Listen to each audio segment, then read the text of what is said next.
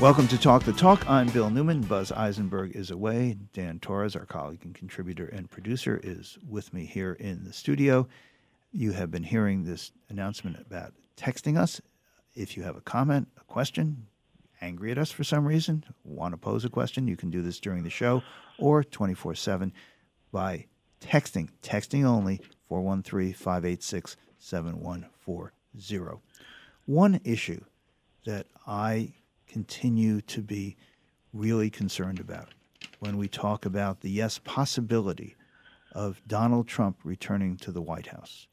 One is the existential threat to democracy, and it is very real. And part and parcel of that threat is my concern and the concern of many people of what a second Trump presidency might mean to the most vulnerable people in our society, in our communities.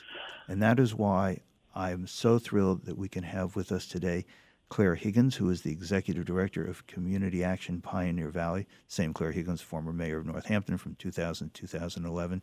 As the Executive Director of Community Action Pioneer Valley, she would be a person on the front lines of the fight to try to preserve life and necessities and dignity for marginalized communities in our region and for people who are most vulnerable to what a second Trump administration might do.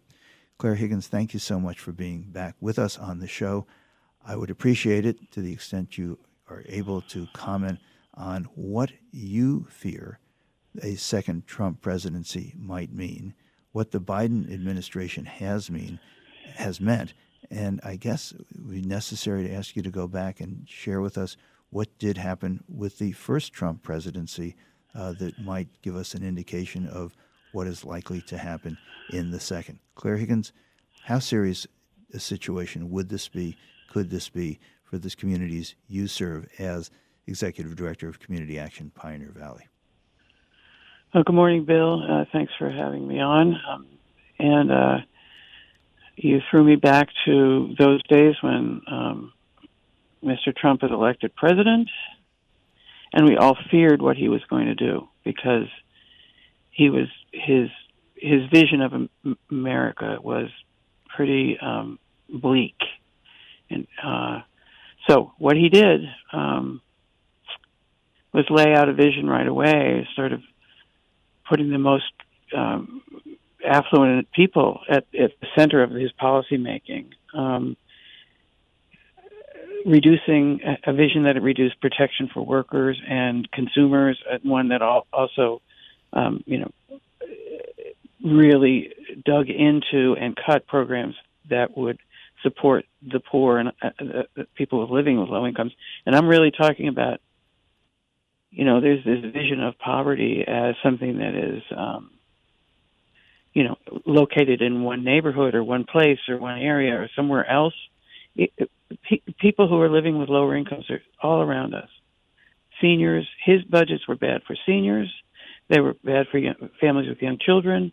They were bad for families that struggled uh, uh, because of his poten- potential cuts to the ACA, would struggle for health insurance, um, child care, people who depend on SNAP, the, the uh, Supplemental Nutrition Assistance Program, and also um, tied access to those programs to work as if those folks weren't already working. Uh, so it's a real it was it was a really dystopian version of what I think a lot of us think the United States is. He was not able to make a lot of those cuts. He, he tried and he wasn't able to make a lot of them, which was a good thing. And there's that famous moment when he tried to, to uh, shut down the ACA, known as Obamacare to some, and John and uh, John McCain gave him a thumbs down and refused over over uh, to be the the vote that would have closed down um, the ACA. So I worry about all that, you know. One, let me let, let, me let me ask you this: one aspect of the uh, phenomenon, kind word, that is Donald Trump, is that uh, a lot of the media tends to blow off what he says because they say, Well, it's only Trump, you know, talking. It just doesn't necessarily yeah. mean yeah. what he says. Yeah. Um, but I think that's a really dangerous approach to Donald Trump. Oh, and I, I think the media is failing us in that regard.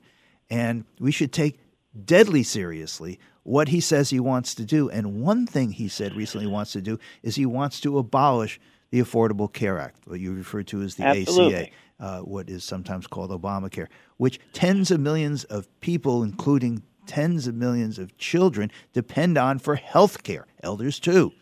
Um, and yep. he says, I'm going to abolish it. What would that actually mean well, for we low know, income persons?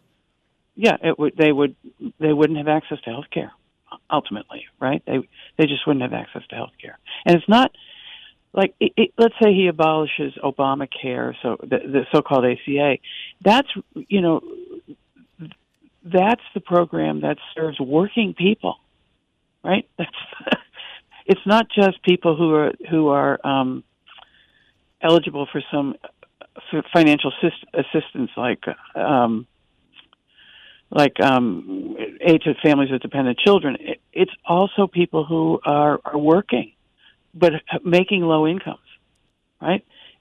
It's it, it's not just. It, it's an understanding that the more the healthier our community, the less public costs we have, rather than the more public costs.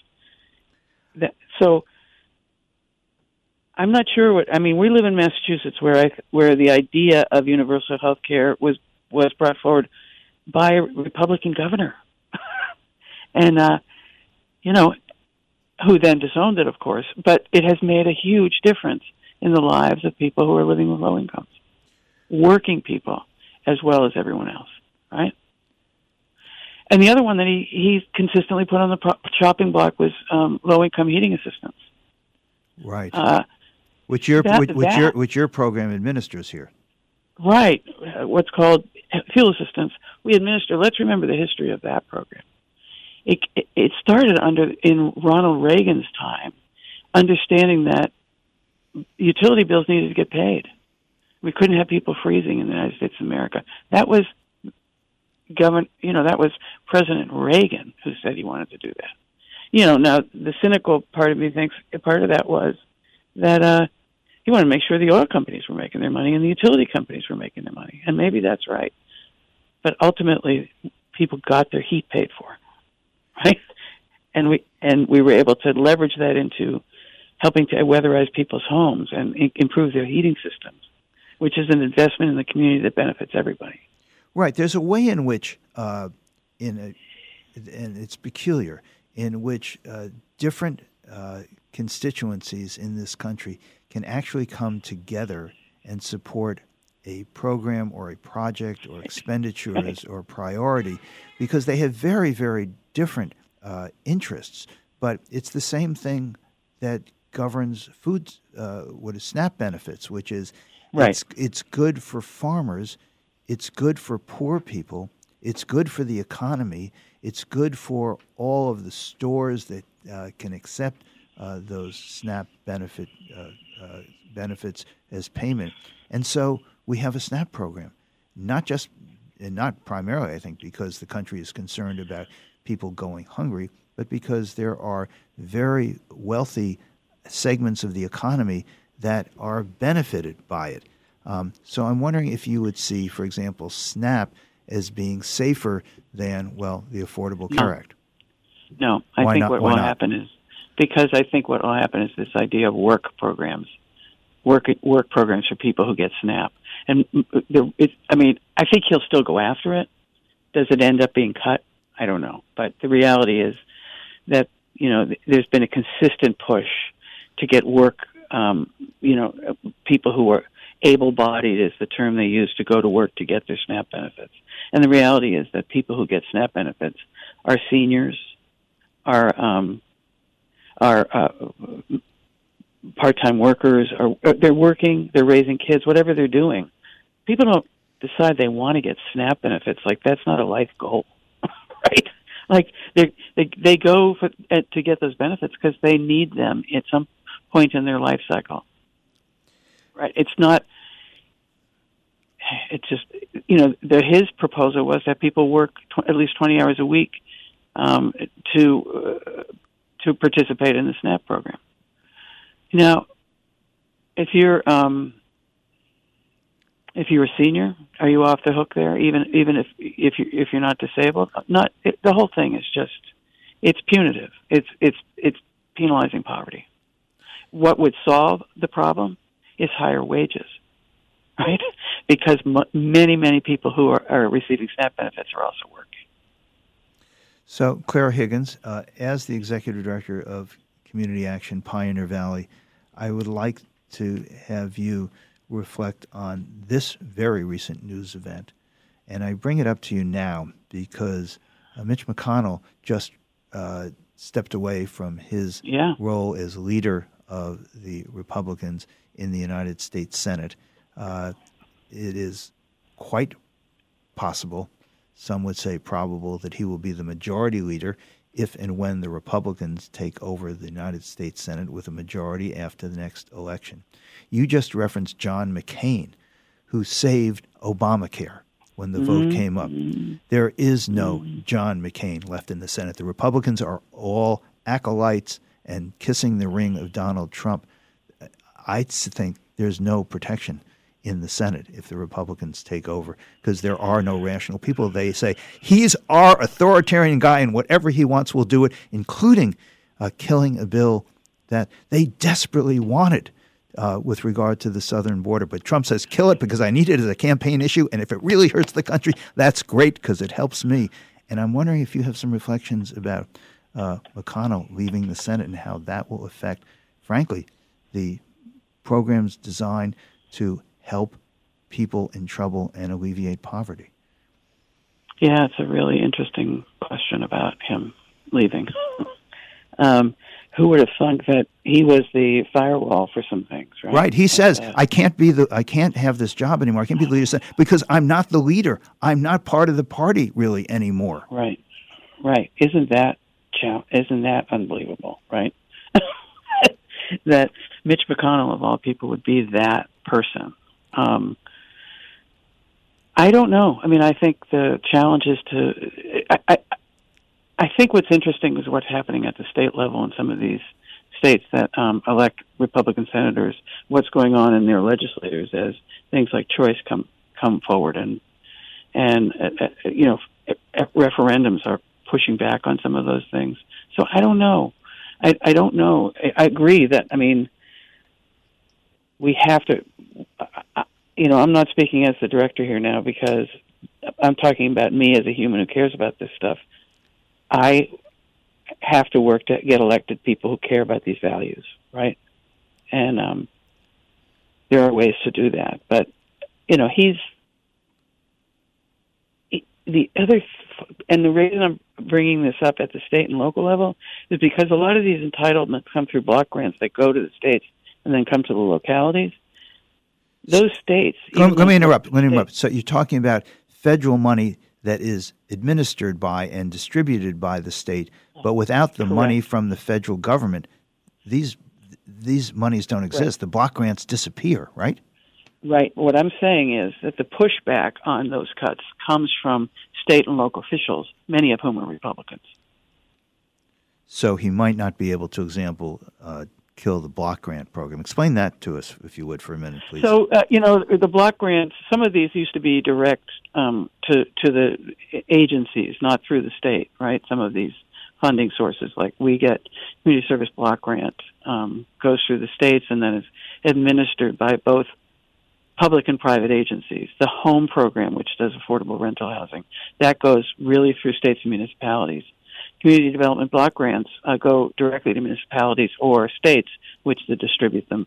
And LIHEAP, which is a large block grant, right, is goes through the states. Okay, what? Stop there for one second, please, Clare Higgins. What's a block grant? Okay, good. Thank you for asking that question. Instead of having direct contracts direct to the local provider, whoever that is, for instance, where we have Head Start, a Head Start grant, that comes from the federal government directly to us.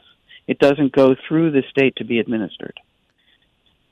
Okay. For these block grants, the, those funds go to each of the states to be administered, and the distribution state by state is based on a formula that's, that's identified on the federal level. But then the states have discretion through w- within the federal regulations how to use that money, and they that reduces their ability to have money to spend in their communities, right?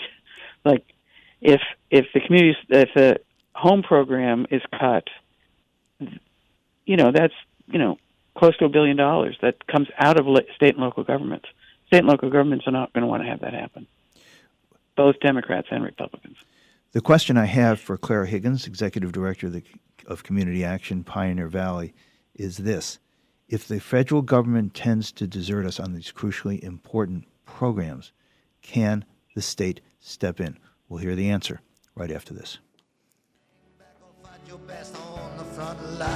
Sing a little bit of these working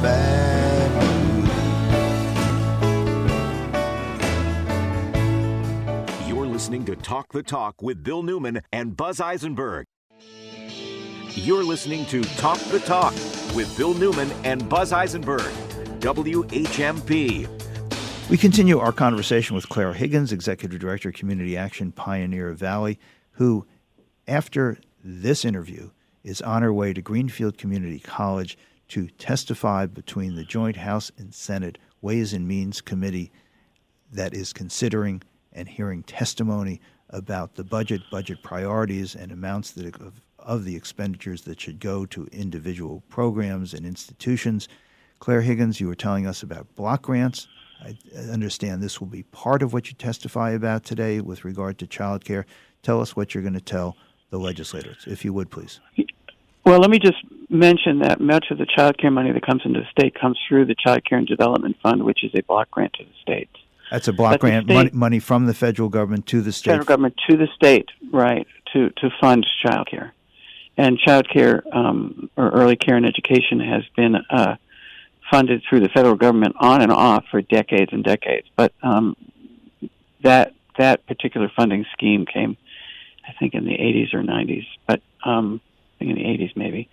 But the, uh, today, what I'm testifying about is the, the need to in, um, continue investment in early education and care, as the need for early education and care for young children has dramatically increased. You know, over 70% of uh, families with children under six have both parents in the workforce, right? So they need high quality education and care for their children. And I, I want to note that um,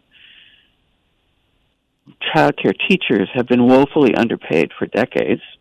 Um, the new the new commissioner at the Educa- Department of Education and Care, Early Education and Care, it's DEEC, has recognized that, um, and and and the governor has funded in her last budget pretty dramatic increases to our rates in order to allow us to start raising salaries for people, and that's made a big difference in our ability to fill fill teaching slots, which have been very difficult.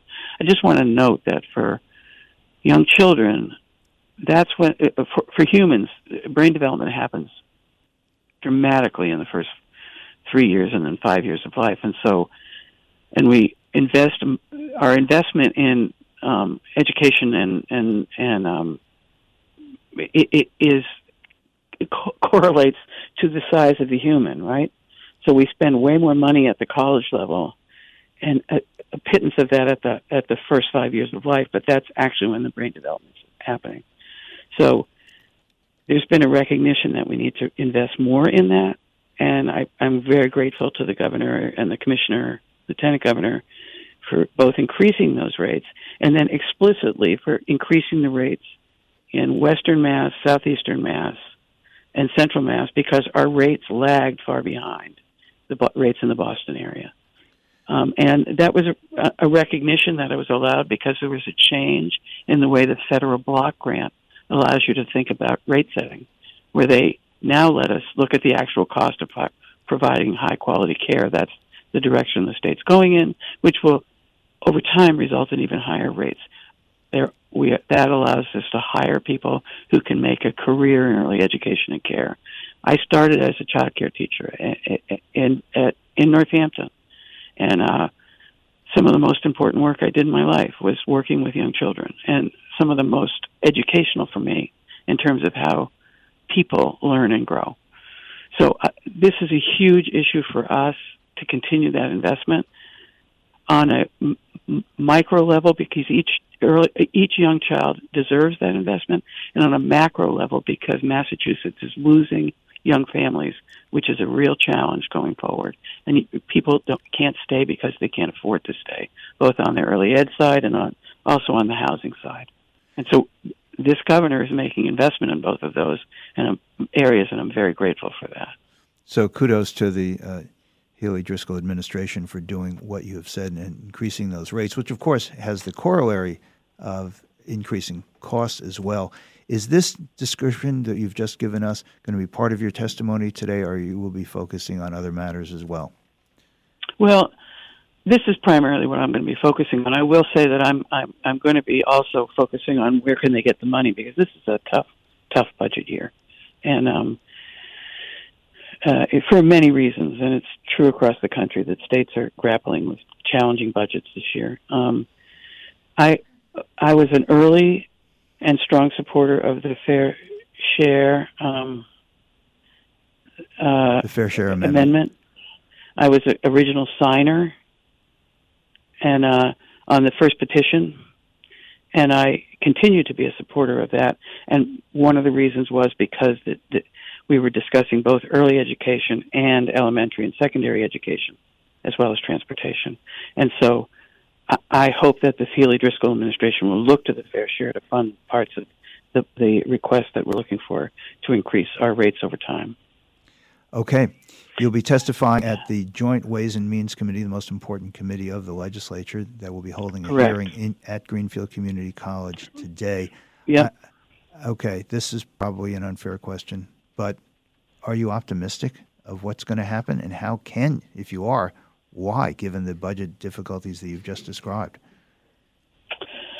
Uh, I think the governor has really been thoughtful about how to make this happen, um, and, and her commissioners. I, I do think we have to um, be. Uh, there's two pieces here. One is growing out the system, and one is funding the system we have. And I'm optimistic that she's going to start with funding the system what we have before we try to make it larger.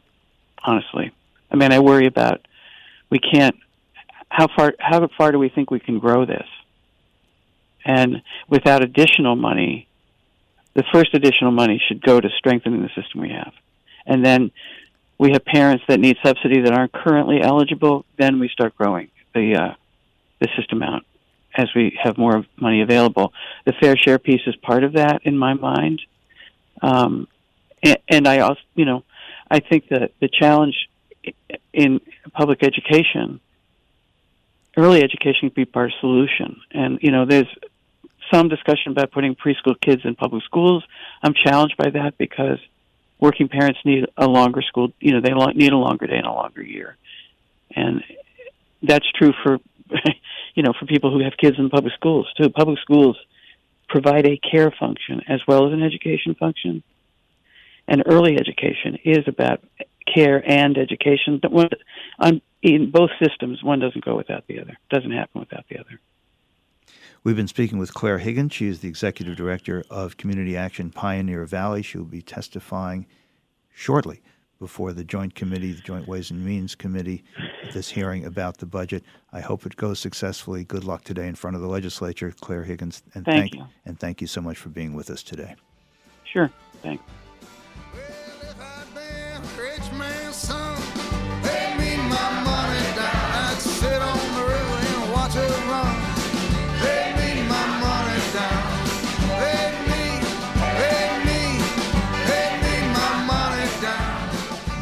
Is Talk the Talk with Bill Newman and Buzz Eisenberg.